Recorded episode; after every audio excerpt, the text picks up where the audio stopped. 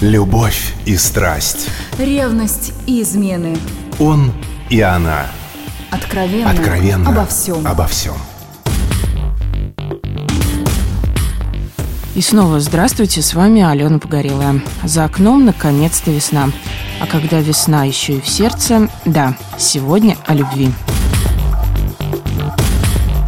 Ох, любят же некоторые люди повторять избитую фразу «Только первая любовь настоящая». А если первая любовь еще в детском садике случилась? Или в начальных классах? Что ж теперь людям жить и с грустью вспоминать белые бантики соседки по парте? А если каждая новая любовь заставляет меня забыть о предыдущем? Что же это тогда? Со мной что-то не так или я не люблю? И кто это вообще решает? Действительно, ведь существуют люди, для которых самая крепкая любовь та, что была первой. Это люди, которые живут с ощущением особой ценности прошлого. Оно для них гораздо важнее и лучше того, что есть в настоящем. И чем дальше в прошлом событие произошло, тем ценнее. Тут прямо как со стоимостью антиквариата. Чем вещь старше, тем дороже. Пусть и пахнет нафталином.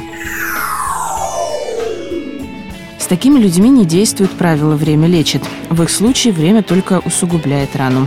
Вот что думает по этому поводу наш постоянный эксперт, семейный психолог Румия Калинина нередко говорят о том, что первая влюбленность, первая любовь юношеская – это не очень хороший вариант для замужества, для создания семьи.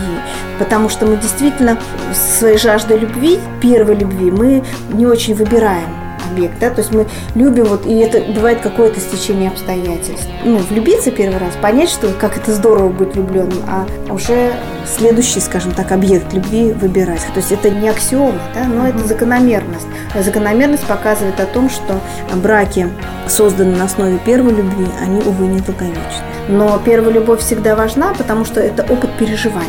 Вот что такое быть влюбленной? Что это такое? Вот радоваться взгляду, да, тосковать, там, вспоминать, думать.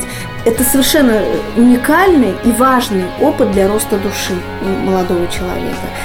И поэтому неважно, ответный она, безответный, там, реальный это человек или персонаж, там, да, певец, я не знаю, герой. Это не важно. Важно, что душа проходит такой этап обучения, вот переживания любви. Ну, если хотите, такое понятие черновик, да, то есть вот попробую, я умею любить, я знаю, что такое быть влюбленным, да, то есть это тоже вот такой, ну, если хотите, талончик, да, потому что все дальнейшие отношения я буду уже представлять. Это также остро.